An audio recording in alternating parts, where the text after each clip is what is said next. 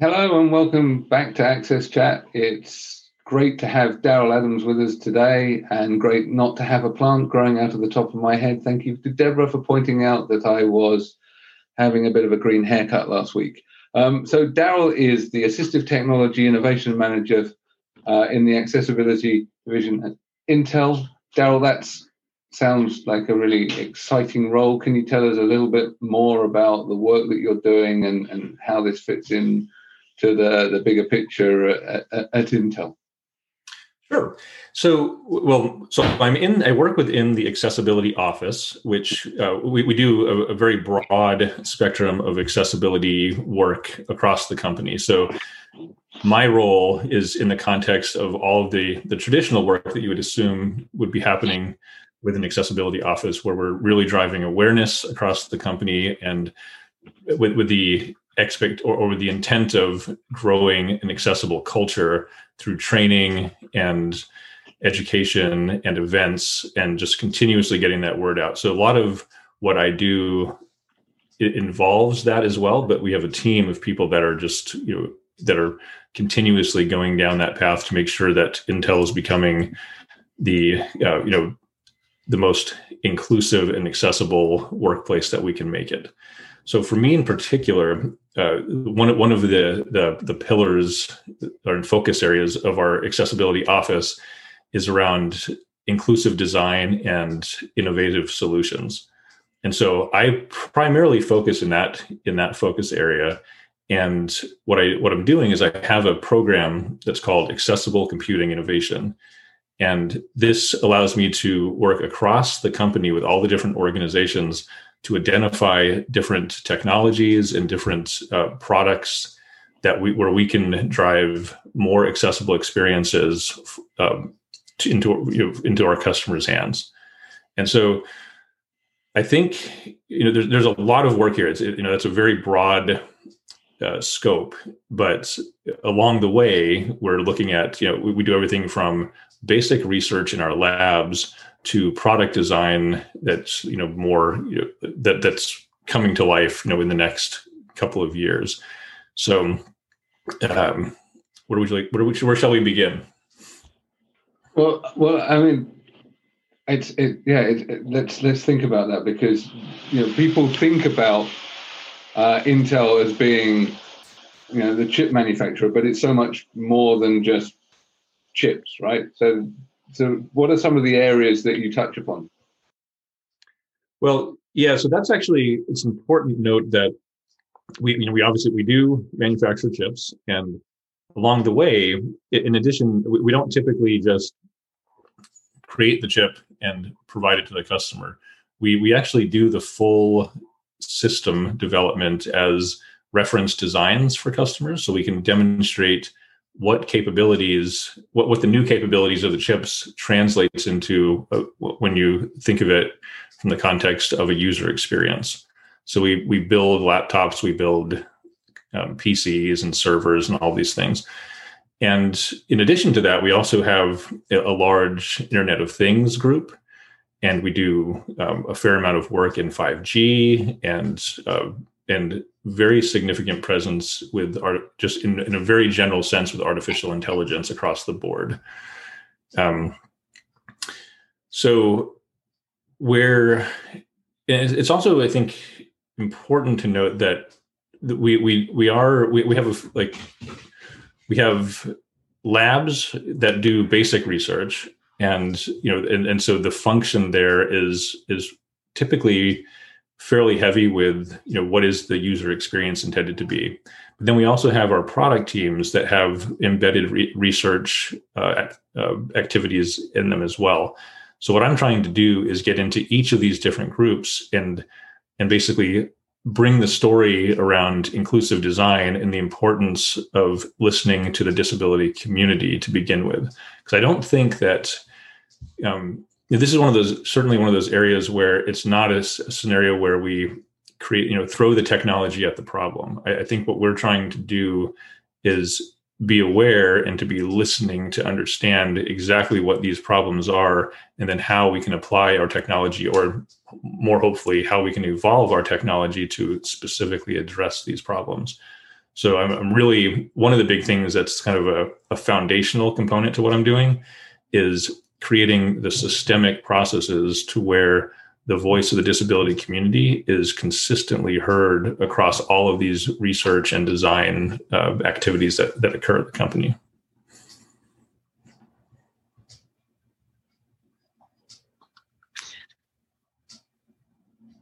You know, I, I, think one thing, Darryl, that, and, and, also welcome to the program.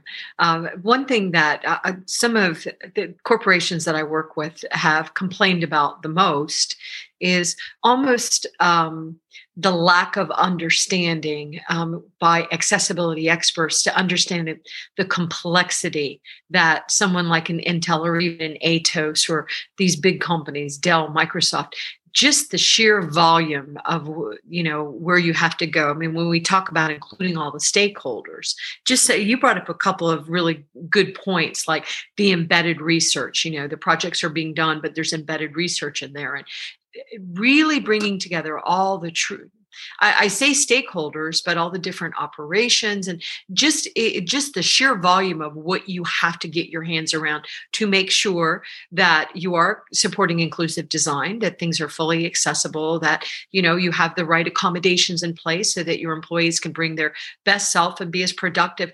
There's so many moving parts. How do you really get your hands around all those moving parts and also do you and Neil might want to weigh in on this as well? Do y'all see that um, sometimes the accessibility um, community, the disability community, other communities don't really understand um, all the different moving parts that you're having to deal with to make sure that things are fully accessible to all people, all customers, all employees?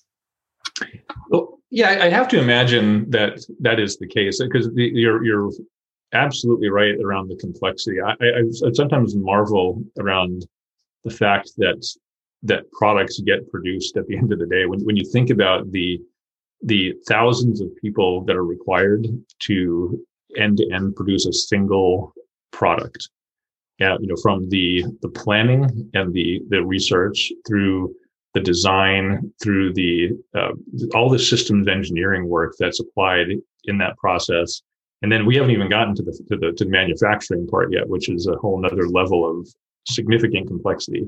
But not only is this thousands of people, but it's also all around the world. And and it's not like all of the people that work on a product work in the same organization either. So we have serious organizational boundaries to be crossing to get these things done as well.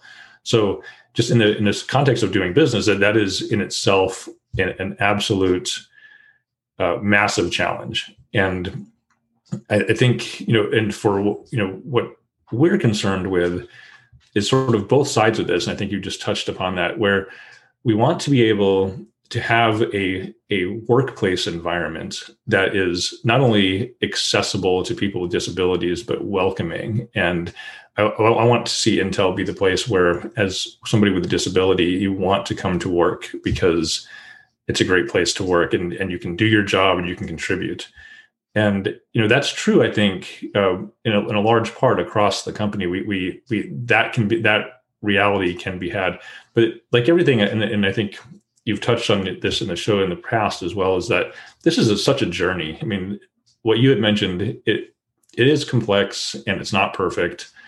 And we are on that journey with everybody else. And one of the things i'm really hopeful for here is that I, uh, or in one of the projects that I'm involved with as part of the accessible uh, computing innovation program, is this notion that we're actually doing research with Intel employees with disabilities. So we're directly engaging the, the employee base to understand where their barriers are in the workplace. And then looking at our labs technologies to see if we can apply work that we're doing in the lab to directly help in this workplace environment. And that's exciting because you know regardless of what comes of that it's engaging the the intel community and people want to be involved and that's the one big finding that i've seen is that everybody is excited about being involved in that type of research Sorry, I'm the first to not go off mute. Darryl, real quick uh, follow up, and then I know Antonio has a question. But you yourself have been impacted um, as a member of the disability community. And I was just wondering if you wouldn't mind exploring that a little bit. Oh, sure. Yeah, I probably should have explored that up front. Yeah, so I, I, I forgot to. Yeah. My yeah so I, I didn't just land here on accident. This this like speaking of journeys I, have had a significant journey at intel where i have I, I started at the company in 1996 and so i've been here quite a while. And um, i have a degenerative eye condition uh, retinitis pigmentosa and i'm legally blind today and I'm also completely deaf in my right ear as a result of a surgery that I had back in college. So it's been quite some years where I've been dealing with pretty significant uh, sensory impairment or you know sensory deficit. But over time because i've had a degenerative eye condition it's like the my my context has been changing. And so when i first started working there was no no need for assistance or accessible solutions but over time, it's become more and more uh, necessary. And so I've been self taught in terms of what assistive technologies will work for me in which contexts. But what I really realized, and I think this was back in about 2013, is that I was spending a lot of time trying to figure out how to do my job, just treading water, basically. Like, how can I just perform the basic tasks of my job effectively? And then I thought, well, I, am working at a company where I've got all these brilliant engineers creating awesome technology. Well, I, I need to figure out how to redirect my time to not just help me in my job, but I can make this a career, and I can I can figure out how to help Intel create products that will be more useful to more people around the world. And so that's what I've done. So, uh, Derek, no, uh, can you um, tell us more about um, how you are supporting your own employees uh, at, at the workplace and you know and through the course of your career or what are the, the things that that you that you felt that if someone today is going into a, a journey of creating a, a, collaborative inclusive workplace what they really need to do at the core? they need to do at the core great question well i think there's a lot of core. That's a big core. Yeah. Um, and uh, you know, just thinking about what we have done, just as as you know, what I guess speaking from the example that I that I've lived, is that and this took a long time. So you know, so our accessibility efforts have been, have have not are not nearly as old as the company. So we're we're you know, I would say we're fairly new to the game in terms of the the longevity of our company. Um, but what's what's been interesting is the the the rapid rate of of success that we're having say over the last four to five years. And I, I attribute that a lot to not only executive sponsorship but but broad leadership sponsorship where it's not just a, a single person that has an interest in a space who decides to take on the you know the champion the champion role but across the board, when I speak to leaders at Intel, they're they're very bought into the ideas and to ensuring that we are an inclusive company. Period. And I think a lot of why I see this success here is because we're thinking about inclusion, you know, in the very broad sense, and doing some remarkable things in that space as far as you know, bringing um, just equity to the workplace in general, and then because we have a an accessibility office, we're now able to to continue to to push the message that disability inclusion is a very core part of the inclusion message, and it resonates. I think you know the stories resonate, and people want you know on an almost I would say daily, if not or weekly, if not daily basis. I'm working with people or meeting new people at the company that I haven't met before, talking about what, our story and what we're doing and people want to help. You know just bottom line is that they you know people love to be involved in projects that do good things.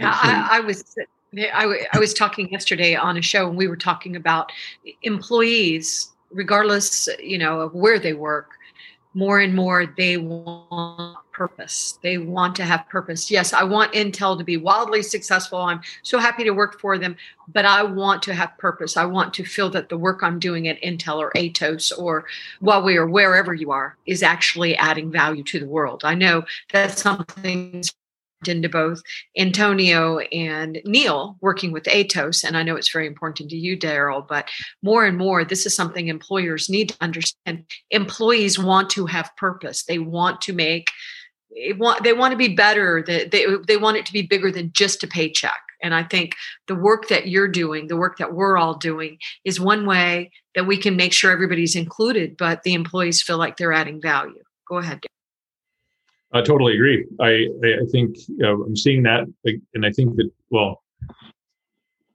I see the trend. I don't know that it's necessarily a new trend, but as far as it feels to me like it, like it's it, it's becoming more of the conversation where uh, and just they're just there's just generally more interest. And there are i find people wanting to volunteer to participate which is a which is a pretty incredible thing because everybody is so busy. You know nobody nobody is sitting around looking for things to do but they're still willing to to volunteer and to contribute where they you know where their expertise makes the most sense. So it is it's it's nice So I, I, fully agree with, with what you both said. I, I think that when we look at the uh, the studies that have been done, uh, and we look at employee engagement, employees are happy when they uh, what they do in their daily work is, and what they, the ethos of the company is it relates to doing something that they can buy into. So that that sense of alignment of purpose really does uh, help people be satisfied and happy at work. And, and let's face it, right now, for a lot of people, work's all we've got, or homework, blurring, the whole thing is is pretty messy right now in 2020 um, as we, you know, have have uh, welcomed work into our home lives and um, our, our, our world has shrunk dramatically to our you know to our sort of closer environs uh, due to various sort of lockdowns and so on. So I think that that sense of uh, mission for an organization, that that sense of we're here to create something great, and it's not just a new shiny thing that goes faster and processes more, but actually thinking about how that impacts for positive impacts on the world and positive good is is fundamental to to how we really get our organizations to be effective because effective organizations are ones that get the best out of their employees. It's not the ones that have the best technology it's the ones that have the most engaged workforce. So um and and so i think that aligning that and bringing that back to the sort of disability inclusion piece, know, when you can demonstrate that you're building technology that actively includes people, when you can demonstrate that you're building programs within your organization and frameworks and uh, organizational norms where there is not just an acceptance of disability, but a welcoming of it as both a source of innovation and as part of eh, people's everyday lives and work lives, then I think that you're you're helping your organization to be more effective. That said, doing all of that is really complex, especially in really, really large organizations. And and when people tell me not not to boil the ocean, I, I usually respond in that uh, in that I have to actually because it's the only way that we're going to uh, to do some of this stuff. We have to take a sort of ecosystem wide approach, and that requires us getting lots of things working in, in lots of different places and spinning all of those plates. And I'll stop gesticulating now and let you comment. You know one of the things that we're that we're doing this starting this year earlier this year we uh, announced this program company wide pro- program called rise which is responsible inclusive sustainable um, and how we enable all of those things and it's a 10 year uh, set of 10 year goals and one of those goals is to increase the number of employees who self-identify with a disability to 10% of our workforce globally. And in order to do that, there's you know there's a lot involved in that statement around you know the the hiring processes and the how to use self ID across the world? Because there's a lot of differences around in different countries around what's what you can cannot do, and, and creating an environment where people are comfortable doing that. And so we're this is you know we're now very focused on all of these elements to figure out how do we make that goal how, how do we achieve that goal, and th- that's exciting to me because that is now you know when we talk about accessibility, we now have a framework to say you know we need to have a we need an environment physically digitally and otherwise that is accessible to all people including across a spectrum of disability.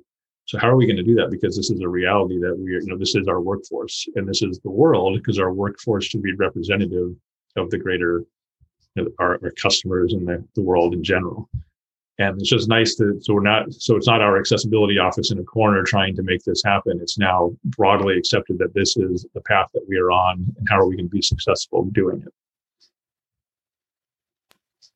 it, it's really um, it, it's exciting listening to the things that you're doing. And i know that intel is partnering with other large corporations to have even bigger impact because intel is obviously a big partner with other companies. But I, I know you talked about other things that intel was doing besides chips. I think a lot of us know you know we all have those little uh, the little stickers that say you know powered by intel. But you mentioned that y'all do you know artificial intelligence iot 5g things like that. How are with some of these newer really big technologies that are emerging like 5g i talk about 5g all the time connectivity is as critical as technology. If we don't have good connectivity with all these rural uh, problems and lack of you know reliable uh, internet it, it's uh, you know for example stop 40% of the children in the United States of being able to be educated during COVID crisis. So connectivity is very important part of it. But when you look at, you know, the AI projects or the IoT, and I understand those blend together in the 5G, how, how do you apply what you're doing in other parts of the company to those big uh, efforts that are, are, are changing every moment of the day? Yeah, there's a lot here. And I think one key for me is there's a big difference, um, a shift, I will say, in, in technology when you bring AI into the mix in a, in a very general sense. So, as an example, we, you know, so our the the, the processors that we make today, they're um, they're known as systems on a chip. So pretty much the industry has shifted to this notion that you don't just have a general processor; it's a generic thing that you plunk into the machine and it just does everything. So on that single product die is a set of core processing units that we that we know today as a processor. But then it's surrounded by a, a, a bunch of supporting technology or co-processors or accelerators that do very specific workloads like AI, and machine learning, inference, um, that are specific to computer vision or, or or audio, you know, speech recognition and these kinds of things. So they're very um, very purpose built and extremely efficient, power efficient, and extremely low latency. And they don't affect anything about the traditional usage of a computer if the processor is doing it, still doing all of that work. So it's kind of complex, but the point is that because we have all these specialized bits going on in that in that product, we now have an opportunity that we haven't had over in the years past, like prior to now, where we can start looking at completely new ways of interacting with a computer because you can, you know, the ability to talk and for the computer to recognize your voice and recognize what you're saying and all of these things is becoming significantly more powerful and and without even impacting what the computer already does.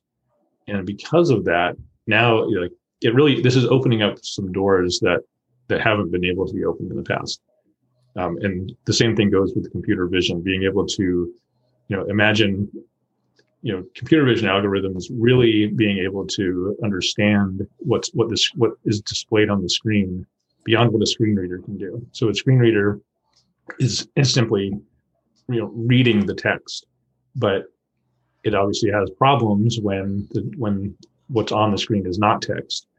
But a computer vision algorithm can can address that problem. And I think you know there are a lot of very broad applications kind of in that general space that are going to be coming to fruition over the in, the in the years to come because of these the way that AI and um, kind of very low power inference is being just baked into everything that we do. Uh, Intel is also known for being the company who gave a voice to Dr. Stephen Hawking. You know, you have, you know, you have. I, I was uh, before the interview. I was reading some of the work that you did, and it is particularly interesting to see the, the multidisciplinary and the number of engineers that were involved that are involved on this type of projects. So, and we see that you know is a, a, a continuing process of change. And you were just mentioning about some dev- developments in technology, you know, in the area of artificial intelligence, but.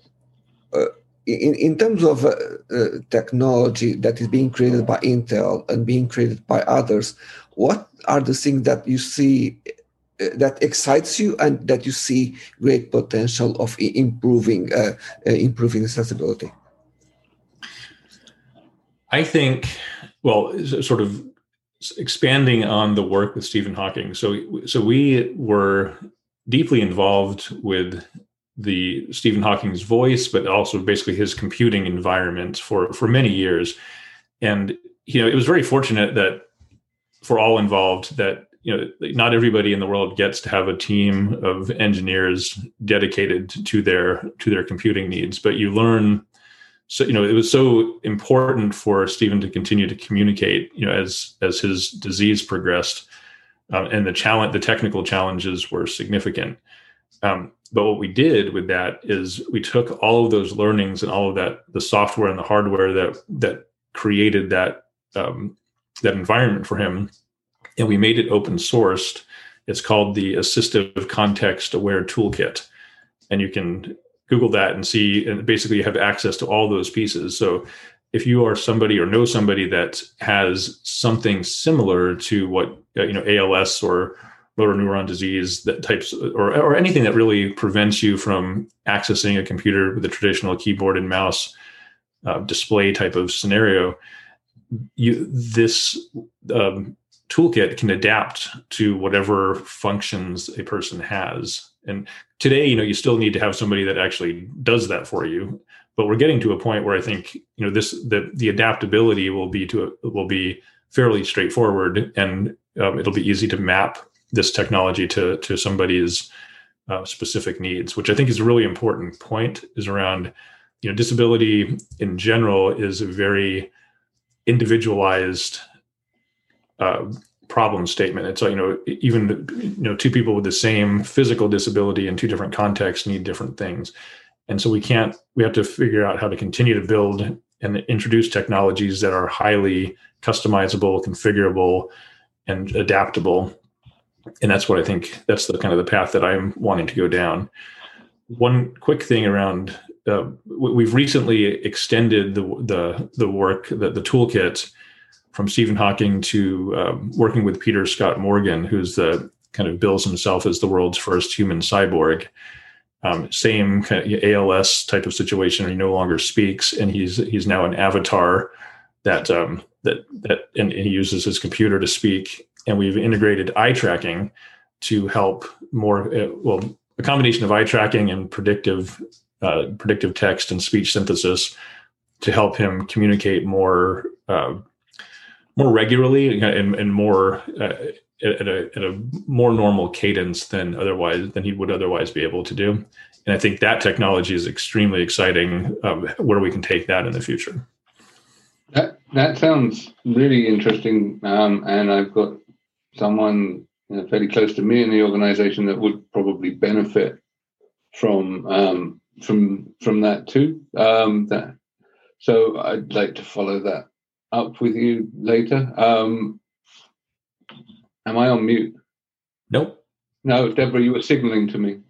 Um, I'm saying, uh, me too. Uh, Rosemary Musachio is yeah. our chief accessibility officer. She would greatly benefit for something yeah. like that. Yeah. So, so, so, yeah. Our, our CTO advisor is uh, would would definitely be super interested. Um, I'm I'm an old time speech recognition guy. I've been working with speech recognition for like 20 years now, and and I thought it was really interesting what you were talking about with the you know the the dedicated chips because when I started with speech recognition, um, we were actually building computers specifically to run speech recognition systems, and we were you know looking at things like the physical placements of the cards and the fans and everything else to to deal with mechanical noise interference and everything else, and and the fact that all of that processing is now done on dedicated chips, taking the load off everything else is you know is a really big significant step forwards because it is processor intensive. It is to get to get speech recognition right, to understand the nuance, to get the the correct concatenation of words, and to to really um, do a great job um, is complex. Um, and and and I and I think that that beyond dictation, those conversational interfaces um, are, are, are, going to be one of the significant steps forwards in how we um, interact with technology over the next decade or so.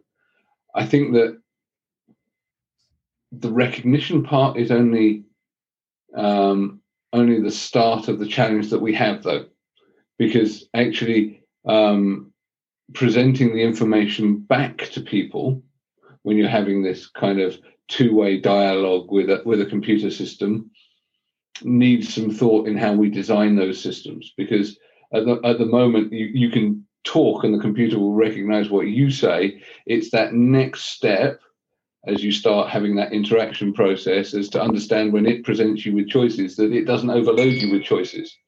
You know one of the things about a drop down menu is that you can still see all of the choices. So if you have a mega menu you may have 20 choices but you can see them all.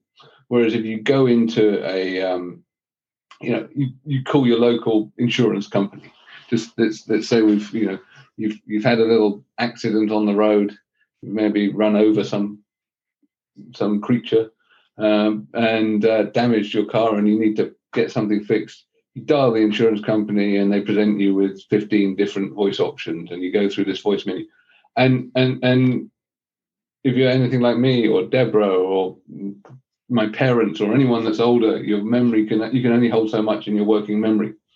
So how we then design these dialogues and this flow to be truly conversational um, is what's going to you know really drive that user adoption and usability. And that's going to take tremendous not only design but computational power. So i'm really interested in what you're doing in that space.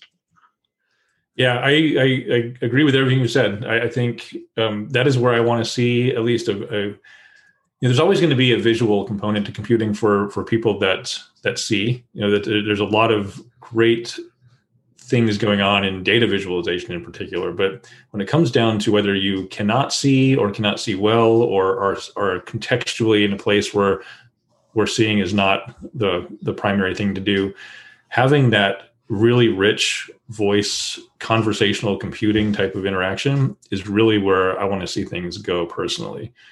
I, I believe that, and and what your your points around kind of cognitive overload and getting the design right is important, and I think a lot of that has to do with prediction and uh, and predictive mechanisms in many different senses. But if, as as a system becomes more more aware of what your patterns are, it will it'll be able to eliminate a lot of the options and a lot of the things that it might have provided otherwise because it knows where you're already going and um, and a lot of that it's actually also an interesting thing because from a privacy perspective what i'm most of what i'm talking about either can or at least in the near future will be able to be done locally on the computer. So it's not something that needs to go to a cloud or some other company to get processed and come back to you.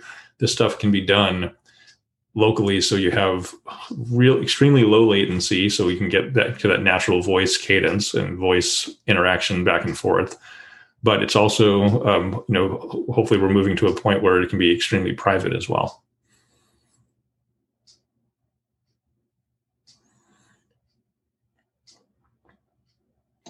Failing again. I'm muted. Um, i think that's really interesting because we've we've seen the the the mass movement of, of things like speech recognition and and to a certain extent text to speech and all of these services into the cloud because that's where the power has been but that has given uh, great opportunity but also created a great deal of fragility in the in the services because as soon as you lose connectivity you lose the the ability to to use the service.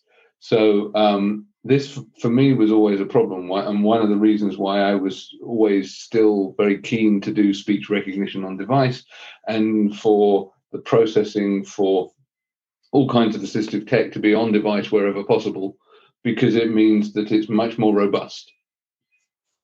So, yeah. because that that that if you need assistive tech, you you need it all the time or you or you need it to be available all of the time. You may not need it all the time but you need it that that availability and reliability.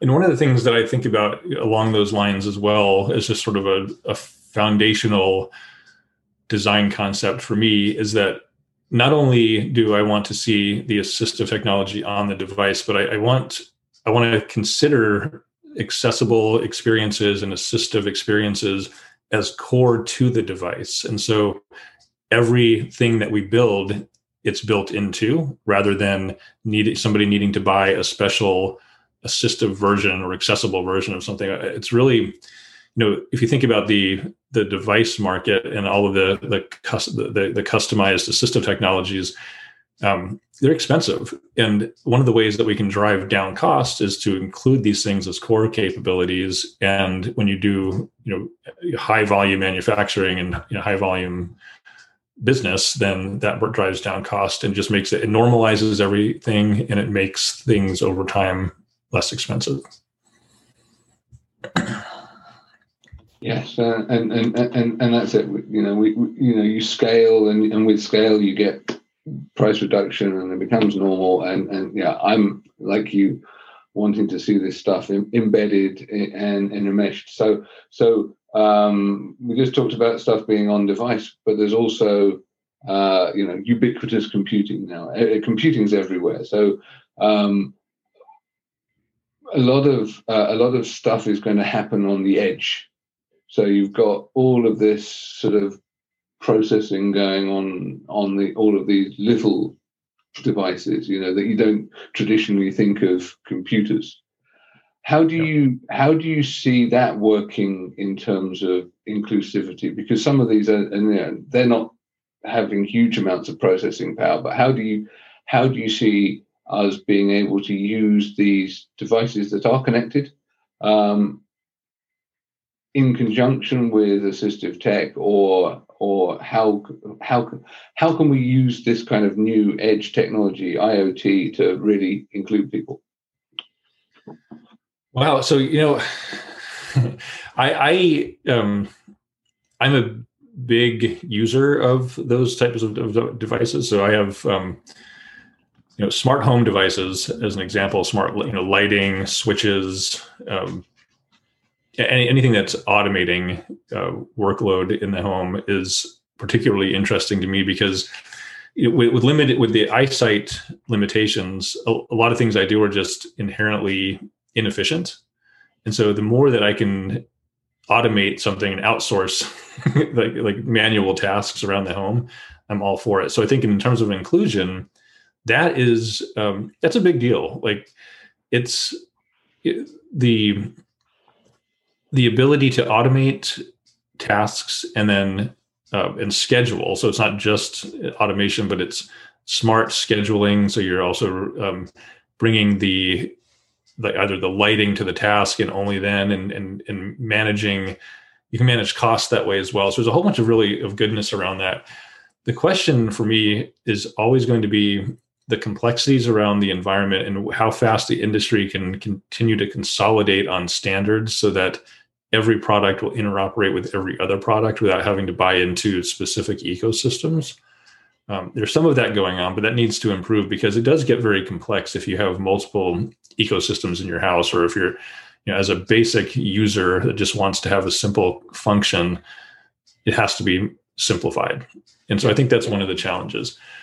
Um, and then also the cost. You know, these things today, it's to collect a, a household, uh, to build a, a, smart home is involves a lot of different um, edge devices, which is uh, it can be costly. But I do think, like everything else, that that, that continues to fall, and, and at, at certain there's price points that make them more attractive, and we're getting there. And I think it's just a matter of uh, you know a bit more time before that becomes just re- you know really the the, the go to um, technology for folks with varying disabilities. I think.